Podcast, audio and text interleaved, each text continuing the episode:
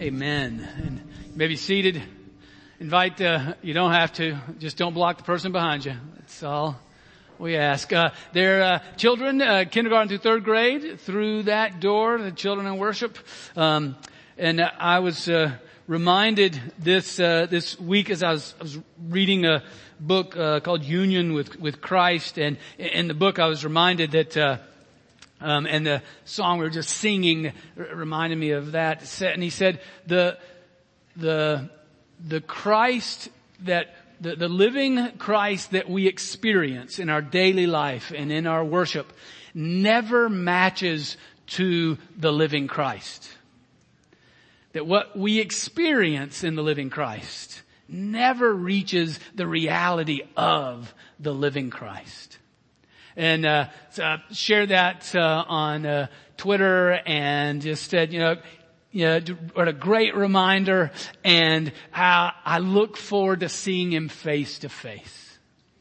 And uh, my son responded and said, hold on, dad, you still got a year and a half of college to pay for.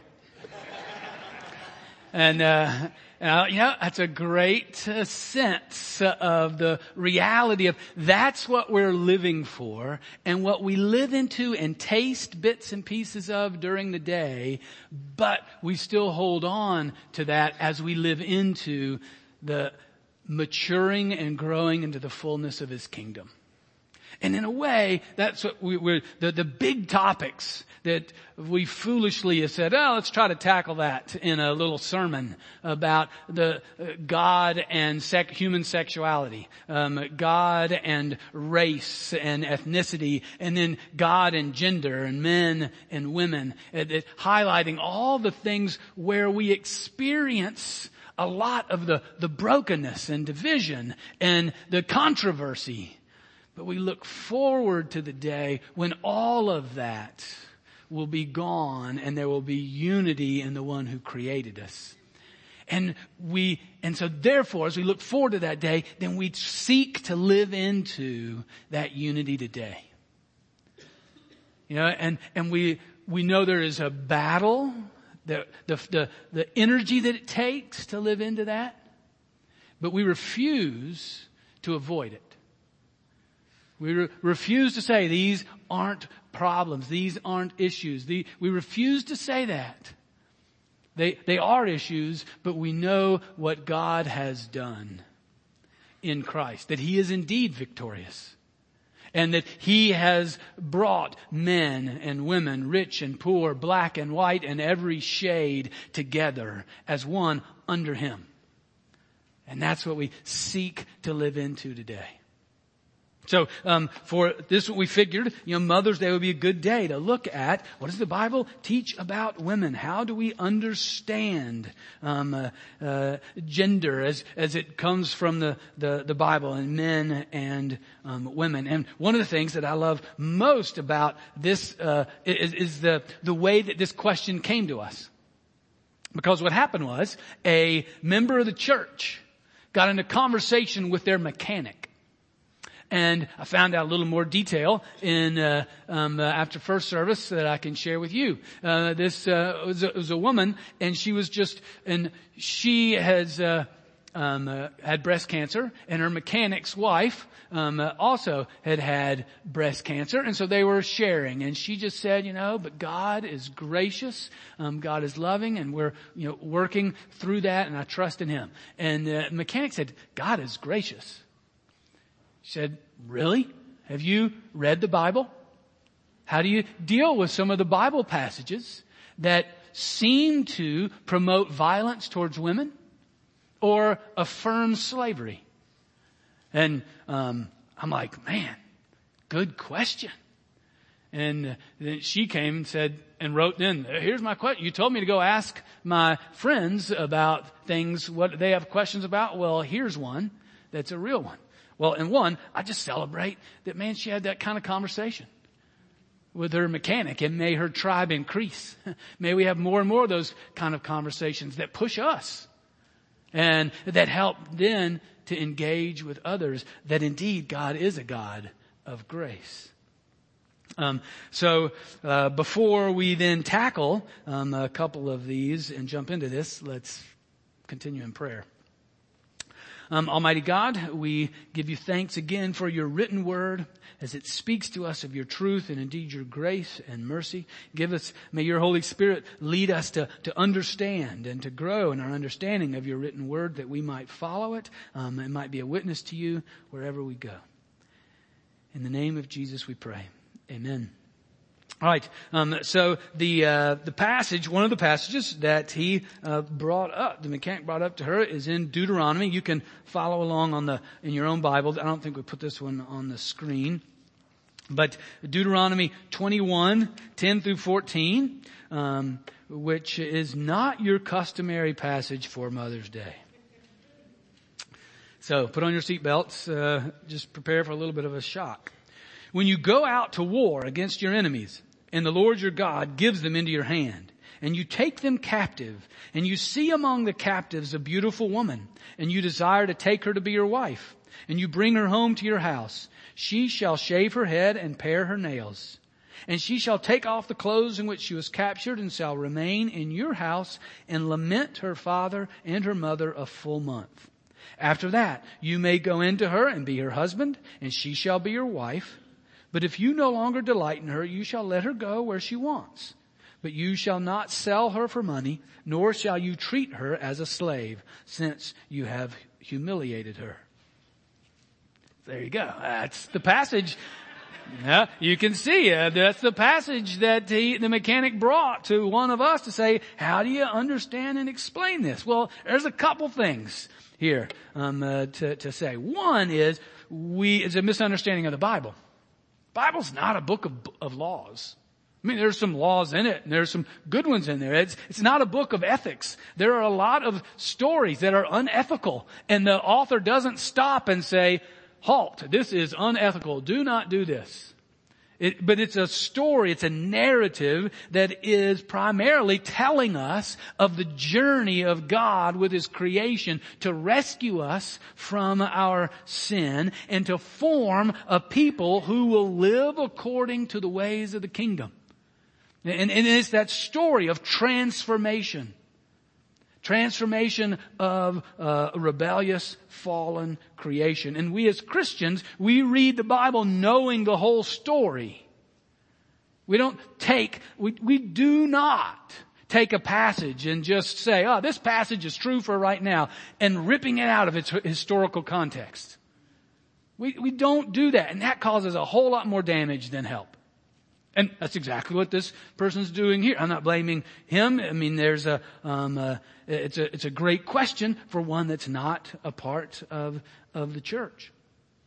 But we read it then to understand it in its particular context. What exactly is going on here? And part of what you have to know is you have to realize what's going on in the ancient Near East.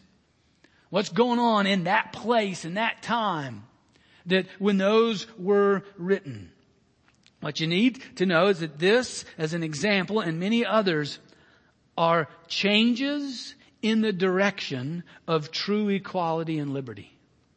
I know that's sort of damning with faint praise, but it is a movement of the laws and a treatment, in this case, of women to a new place given its context. In the world of uh, Israel in this day, this is an, a grand improvement. Now again, nowhere near the day, but in the whole story, it's changing the trajectory of understanding um, women particularly. Um, uh, one uh, thing, just just to know a little bit of the world of the ancient Near East as it comes to laws um, protecting women, particularly protecting women who are, um, in, like in this case, who are captives, who are they're, they're captive when um, uh, a nation goes into another nation and then t- and they win and they take the women captive. Well, the laws f- to protect them. I'm going to read them for you. Okay, I'm done. There, there aren't any. There, there are no laws. There's, there's nothing that protects what the, the king or what the rulers, what the ones in power could do with women that they take as slaves. When they overcome another land. They could have them fulfill whatever purposes they deemed fit. And when they were done, they could cast them aside and there were no rights or laws to protect them. The same was true, or actually in the home there were laws. Um, there, there were laws about um, uh, men and women and how they in, interacted, but they might even be worse than no laws because what they did was protect the husband and, and punish the wives. No, no, no matter what. Babylon, a, a, nation that did. these are laws that we found. They, they stipulated, they had one of these, you know, I never do get these laws. One of these laws where you could drown uh, your wife to see if she had um, uh, an adulterous affair. If she died, then that meant she didn't. If she survived the drowning, then that meant she had had one. That's that one of the origins of that law. Uh, yeah. The Assyrian, Assyrian also uh, granted husbands disciplinary rights over their wives as a part just of their daily living. These laws were there. They were permitted to scourge, pluck out their hair, and even go as far as uh, um, killing her. Um, so these um, were the laws of the day. And, and what we, we find, again, in some of these laws is a, a movement that protected women slaves of foreign lands. Uh, that um, again uh, not anywhere near far enough but you see the movement the end of physical abuse of your wife in the sense of the laws of the day and even you, you find a, a, positive one um, in uh, in Numbers 27, um, uh, the the daughters of uh, yeah, um, they were granted rights of inheritance because they were the only um, women in the family. There were no sons, and, and again, that was unheard of. Again, not a full movement up the staircase, but a step or two. That's what we see is, as we're breaking through the, the, the patriarchy, the, the male domination. We're, we're, breaking through the misogyny, the oppression of women through these laws. And as Dr. King regularly said, it's part of that journey, that long moral arc of the universe that bends towards justice. That's, that's, that's how we understand those laws and the place they play in the, the movement of God communicating the, the reality of His kingdom about men and women, what we will see as we look into this, being mutual and equal in their relationship with God and one another. One that um, I um, like to, to call as e- egalitarian complementarianism. And uh, I do that uh, not to be uh, obscure, but because those are the two camps in the church um, today. And we as a church and our denomination is what we call egalitarian. We see uh, women and men as equal in form and function, different in gifts. And they're able to demonstrate and use those gifts in whatever way God has gifted them. Complementarians, on the other hand, they, they hold to the same equality of value, but they distinguish roles. And they say there are certain roles that are appropriate for men and not for women. And particularly, that's in the case of um, leading, preaching, teaching in the church in a large setting. And so there are some uh, uh, sisters and brothers in Christ who would say that a woman should never stand in this place at this time and do this and should not serve on an elder board. Um, uh, we again as a church and a denomination we disagree with them and say no we believe yes there are comp- we complement one another in all different kinds of ways and men and women are different but they are equal in the roles they can play, in the things that they do, but um, uh, it's according to the gifts that God has given. So that's the a little bit of the distinction be- between us. And so now I want to go back, look at Genesis. Um, I'll start at the beginning, and the best I can, just give a little bit of that that trajectory and journey through um, the scriptures. And uh, I mentioned last week as we look at these things, it's interesting to me that at least my gut is to just go back to the beginning and see what was the original intent. How can we uh, understand what happens in uh, um, what, what was Genesis have to say? How do we understand what Genesis is saying about this particular issue? All right. So Genesis 1:27, we've read a number of times. So God created man in his own image, and in the image of God he created them, male and female he created them. You know, so we see that both equally created in the image of God. Chapter 2 and 3 goes into a little more detail about this nature of, of creation. And so jump to verse 19 of chapter 2. Now, out of the ground, ground, the Lord God had formed every beast of the field and every bird of the heavens and brought them to the man to see what he would call them. And whatever the man called every living creature, that was its name. The man gave names to all livestock and to the birds of the heaven and to every beast of the field. But for Adam, there was not found a helper fit for him. So the Lord God caused a deep sleep to fall upon the man, and while he slept, took one of his ribs and closed up its place with flesh, and the rib that the Lord God had taken from the man, he made into a woman, and brought her to the man. Then the man said, this at last is bone of my bone and flesh of my flesh. She shall be called woman because she was taken out of man. Alright, then, um, the beginning of chapter 3 is the fall. It's the rebellion of Adam and Eve where they disobey what God tells them to do. And then um, God then um, uh, comes down and brings His judgment, the consequences of their rebellion, of their disobedience. He then speaks to them, and part of that is found in chapter three, starting with verse sixteen. To the woman, He said, I will surely multiply your pain in childbearing. In pain you shall bring forth children. Your desire shall be contrary to your husband, but he shall rule over you. And to Adam he said, because you have listened to the voice of your wife and have eaten of the tree of which I commanded you, you shall not eat of it. Cursed is the ground because of you. In pain you shall eat of it all the days of your life. Thorns and thistles it shall bring forth for you, and you shall eat the plants of the field. By the sweat of your face you shall eat bread till you return to the ground, for out of it you were taken. For you are dust, and to dust you shall return. The man called his wife's name Eve because she was the mother of all living. Now, uh, what we um, uh, see here again is male and female created equally in the image of God. There, do you see the mutuality of their, their call and the mutuality of their rebellion? The mutuality of their creation and the equality of their rebellion together.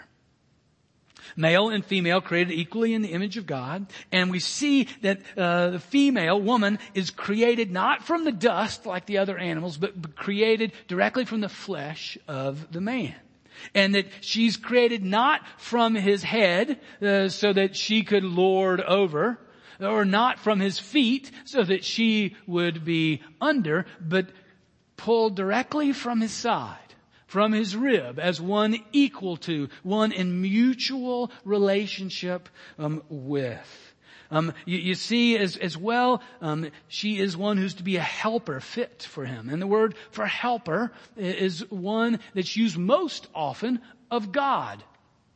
That God is our helper. So it's not a helper like a slave. It's, it's used most often as a helper from above than a helper from below. And so here is one who is a helper from the, the side. Mutual in the re- responsibility and relationship to God and to one another. And you know, it is, um, and then you see her created and, and you see then the, the, the, poetry of Adam's response, you know, bone of my bone, flesh of my flesh. She shall be called woman and because she was taken out of man. You know, so woman and man, and, you see the same in Hebrew. Um, uh, Ish is man, Isha is woman. They they are together and mutual, and it's interesting to me that then Eve, she's not named Eve until after the fall. So that that distinction doesn't. We don't really see that until that name doesn't come to verse twenty of chapter 3. And what we see in the judgments, the consequences of their rebellion is God's then judgment upon um, woman that you see. There'll be pain in childbirth and there, there will be now division between you, uh, between women and man. And to, to Adam, there now is going to be frustration and challenge and difficulty in your relationship with the creation in terms of working the land. And so uh, it, um, we see that that division that does exist, that difference is there, is part of the fall and the judgment. Now, some that would say, well, so therefore it's ordained by God, so that's why we need to continue to live in it. Okay, then that means no anesthetic at, or, or no anesthesia at childbirth. You know, no epidural. It means no Roundup in your garden. No pre-emergent. Um, at uh, springtime, uh, when your garden is, you got to just let the weeds grow. Uh, no, we we work against it, right? We we work against the weeds. We work against the the challenges that have come because of the fall. Uh, we I've been at three childbirths, and I was very thankful each time for epidurals, and I know my wife was as well. And uh, so we work against that division that was caused here. Then, and we see in, in the uh, rest of the Old Old Testament, you know, again, big picture. You see some of these laws I've mentioned already. They're taking steps towards the the movement of equality and liberty. Um, we see particular instances, even today. We saw it in in the Gospel Project of Deborah um, we see it also in Huldah in 2 Kings 22. The places of leadership, places of teaching and leading for women, um, and their uh, positions of influence and power. Now, um, uh, so, so I think even from Genesis, what we see is the desire is that mutuality, that equality um, together in following after the ways of God. Now, if we jump ahead to the book of Acts chapter 2, I mean, one thing I want you to note too, that I, what I did not do in, in, in here, um, is I didn't talk about, the whole, a whole other sermon, series of sermons of how Jesus interacted with women. And, and just how, again, how, how radical, countercultural he was. But I didn't d- go there, but you can do that. But I want to just see the, the, the picture, but that certainly fits in in a major way in the picture. What we have in, in uh, Acts chapter 2 is now Pentecost. Jesus has come, He's died, He's risen, He's ascended to the Father, and now the Holy Spirit has come upon the church and we have this chaotic explosion of the, the fire coming down on each one. And, and Peter preaches to explain it and he pulls from the prophet Joel from the Old Testament and say what Joel told us was happening is what now is happening. And that, so that's chapter 2 verse 17.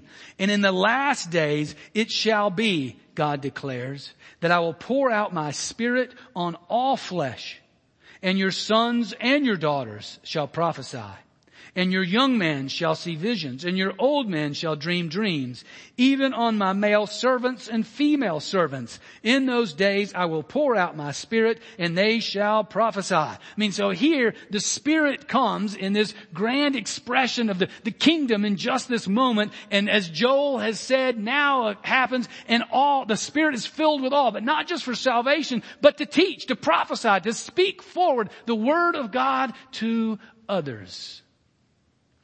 And it's to, to, to men and to women. It's to old and to young. It's to slave and to free.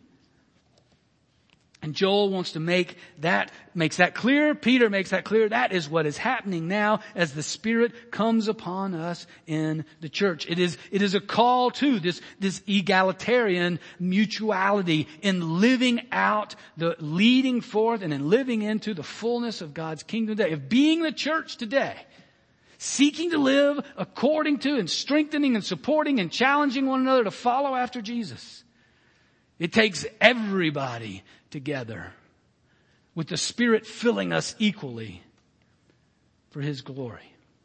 Now, and we see in, in Acts, a few chapters later, Acts 18, with Priscilla, that, that she is one who leads and corrects others uh, as a woman teacher. And we even see in Romans 16, 7 with Junia, uh, that she is, Paul calls her an apostle along with others.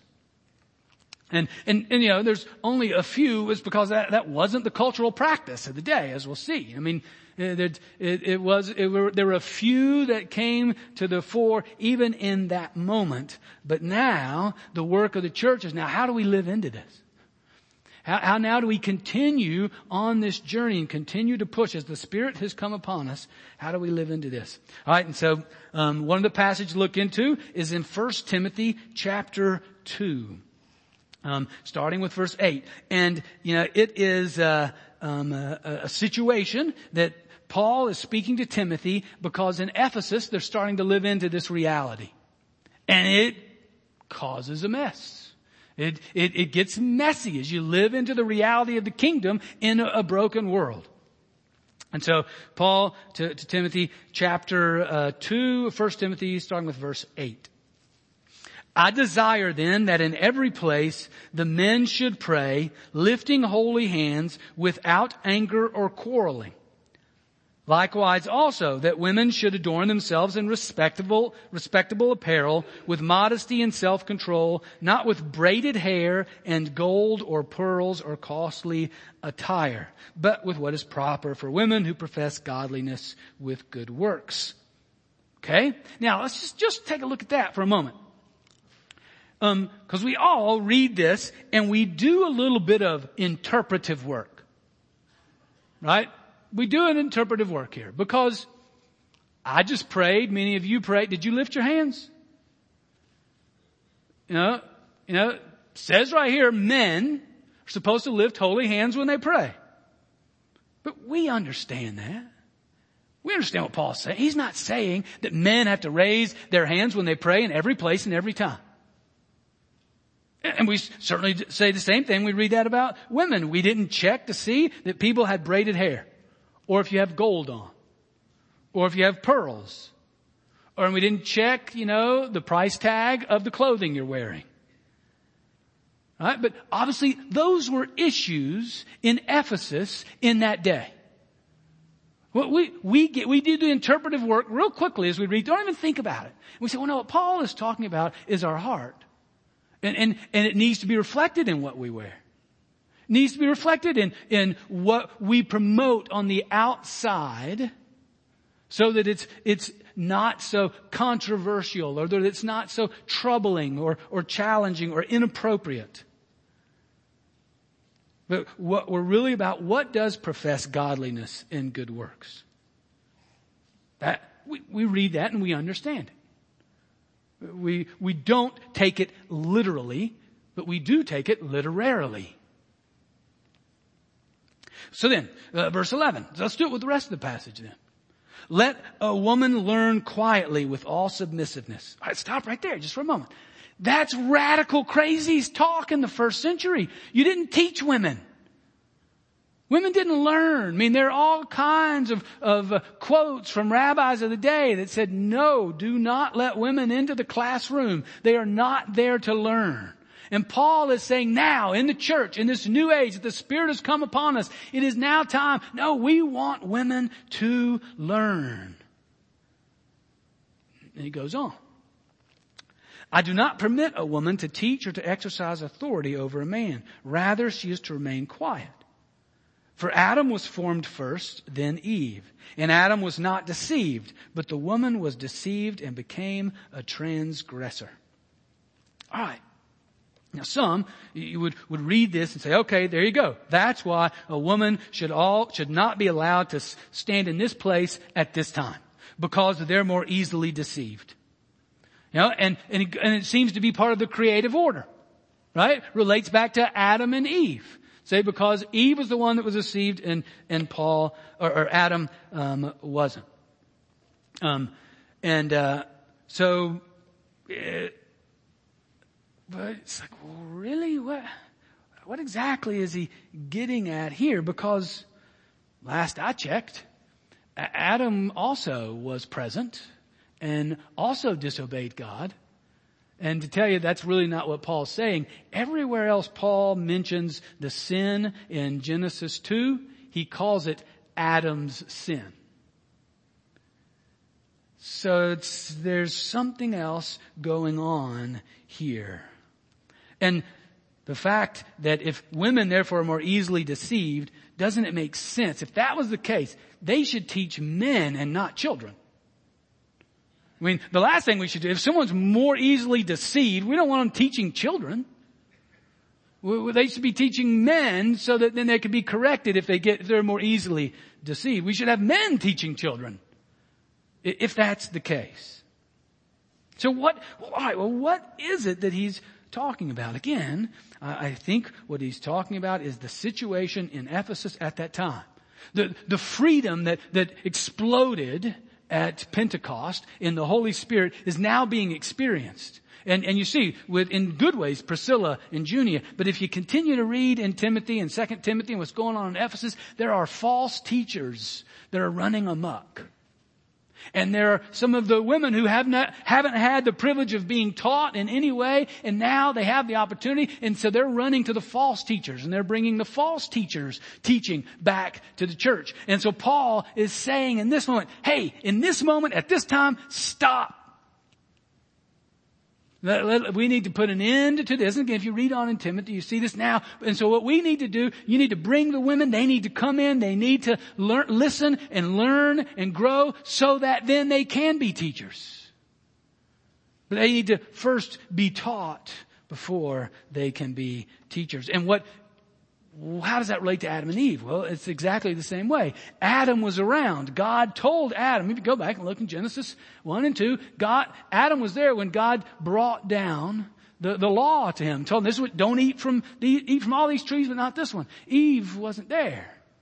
So then Adam needed to teach Eve so that when the serpent came, she wouldn't be deceived, so that then she could obey.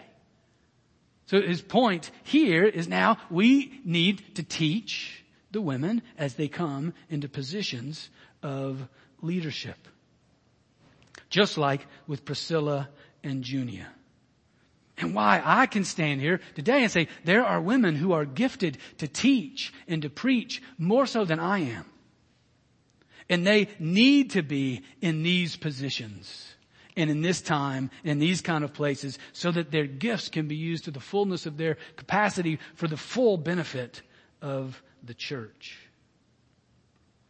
So it is a desire of the church in, in full mutuality according to the different gifts to be lived out for the glory of God and to help us obey Jesus and live into the fullness of His kingdom. Relating in the church and also last passage in the home. I don't know what it says about me, uh, but it's some some illness that when we have these kind of um, passages these kind of challenges, I just go for the hardest passages, and uh, and say, let's just try to talk about those. So. Ephesians 5 verses 21 through 30 that then talks about this principle in the home, I believe. Um, another one, this won't read here, but if you have opportunity to read 1 Corinthians 7, 1 through 5, that is the greatest passage of egalitarianism, of the, the mutuality of husband and wife, particularly in the marriage, um, in the intimate marriage relationship. But uh, um, just for time's sake and other reasons, won't read that here. But um, 521, starting there, and if you'll notice, if you're in the Pew Bible, um, at 521 is the end of the paragraph Um, and then you have a subheading which we add in our Bibles, which I appreciate, but they're not in the original text. And then it jumps into verse 22. But I'll tell you why I think they're they are connected. Um, so starting with verse 21, submitting to one another out of reverence for Christ. Wives, submit to your own husbands as to the Lord. I'll just stop there, just tell you why. One is the, the word submit is not in the Greek in verse 22. Uh, the New Testament is written in Greek. It, it's not there. Um, what you have in verse 21, that's where the verb submit is. And it's a imperative, it's a command, you know. Submit to one another out of the reverence for Christ. Wives to your own husbands as to the Lord. Now that's, if you were to read a little more literally, that's what it would sound like. So that's why I connect them. I mean, you gotta pull the verb uh, down into, under, make this a sensible sentence in verse 22. Um, and what that does is it puts this under the rubric of we submit to one another uh, under, under Christ. As we submit to Christ, we submit to one another. So, wives, submit to your own husbands as to the Lord, for the husband is the head of the wife, even as Christ is the head of the church, his body, and is himself its savior. Now, as the church submits to Christ, so also wives should submit in everything to their husbands. Now, having read that, that's none, none, of that. It would really be um, unusual to hear in that day. Then the next one, husbands, love your wives as Christ loved the church. Oh, wait a minute. That's not what would normally be said there. Should be said, husbands, lead your wives as Christ lead, led the church and gave himself up for her. Doesn't say that. They lead, says love them. Husbands, love your wives as Christ loved the church, gave himself up for her that he might sanctify her, having cleansed her by the washing of water with the word, so that he might present the church to himself in splendor, without spot or wrinkle or any such thing, that she might be holy and without blemish. In the same way, husbands should love their wives as their own bodies. He who loves his wife loves himself. For no one ever hated his own flesh, but nourishes and cherishes it just as Christ does the church because we are members of his body. I believe this is a call to mutual submission. That the woman submits to her husband and the husband submits to his wife. And that Paul is creatively using this, this language to say just that. It's under the rubric of submitting to one another under Christ. And now in this example, wives, you do it for your husbands. Husbands, you do it for your wives. You, you fight to, to work to outdo one another in loving and serving and caring for each other. That is the way of Jesus in the church and in the family. We outdo one another in service, love, and mutual edification, supporting, encouraging, pushing, helping one another to follow Jesus because He is life. And our battle is against the devil. It's against the ways of the world and the sin within us, not one another. Matter of fact, we're on the same team as men and women differently gifted in all kinds of ways and we find so many ways to divide and fight the battle the one ba- except for the one battle that Jesus has given us together which is to learn to obey Jesus together. And we can't do that certainly if we're divided against one another regardless of what reason and we certainly can't do it unless we're united in him. Because the battle is so grand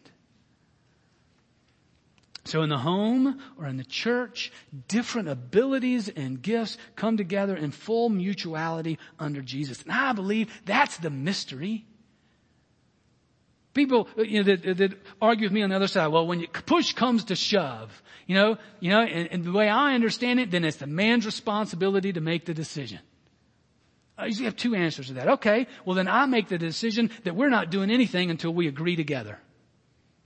Okay? If they want me to follow that way. But the other says, you know, that, that mystery to me is to say, no, we're going to stick this out together until we come to a place of lovingly coming to a decision together. Not outlasting one another in fights, but coming to a place of humility and submission and the ways of the kingdom, the ways of Jesus with each other whether it's in the church or in the family. So, having said that, Certainly. We, we see as we step back from that, that that's, that's the positive journey that we're on together. Then there is no place for abuse of women in our world. There is no place for sex trafficking in our world or in our state or in our community. Have you been following the, journey, the, the, the stories in the newspaper about Portsmouth, Ohio being a hotbed for sex trafficking? It's not something that's on the other side of the world. It's something that's just across the street. And, and it shows just how fallen our world is. And for us, as a particular church in our denomination, it's the full participation of women in the leadership of the church, not in competition, but in mutual benefit and affirmation. What, what we celebrate. And we know that it's only Jesus who can o- o- empower us to overcome our own rebellion and selfishness, our own division, and our own sin. It's only Him that can bring that unity. It's only Him that can bring those kind of mutual submissive relationships and that kind of humility. And, and one thing uh, for me that what I hate most, one of the things I hate most about my own formation in uh, our particular society is the preponderance of using sex to sell almost everything. And uh, uh, Mike Jorgensen, assistant pastor here, he said, "You know, the one thing we don't use sex to sell is marriage." And actually, if you go back to that 1 Corinthians 7 passage, that's what Paul's doing. But we use it for everything else. And, what does that form in me but a knee-jerk reaction to judge a woman by her appearance?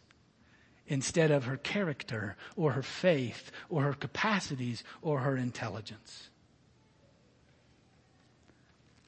So on this quest, how do we best serve uh, one another but to fight the ways of the world and to follow after the beauty of God's kingdom and the power of His Holy Spirit where we see the beauty in one another in whatever gender and recognize each person's gifts and celebrate them together under the Lordship of Jesus Christ.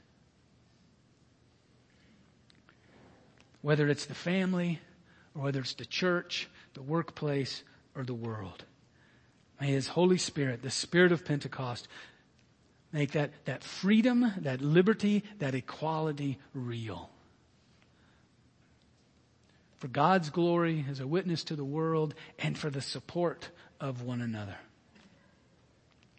Amen.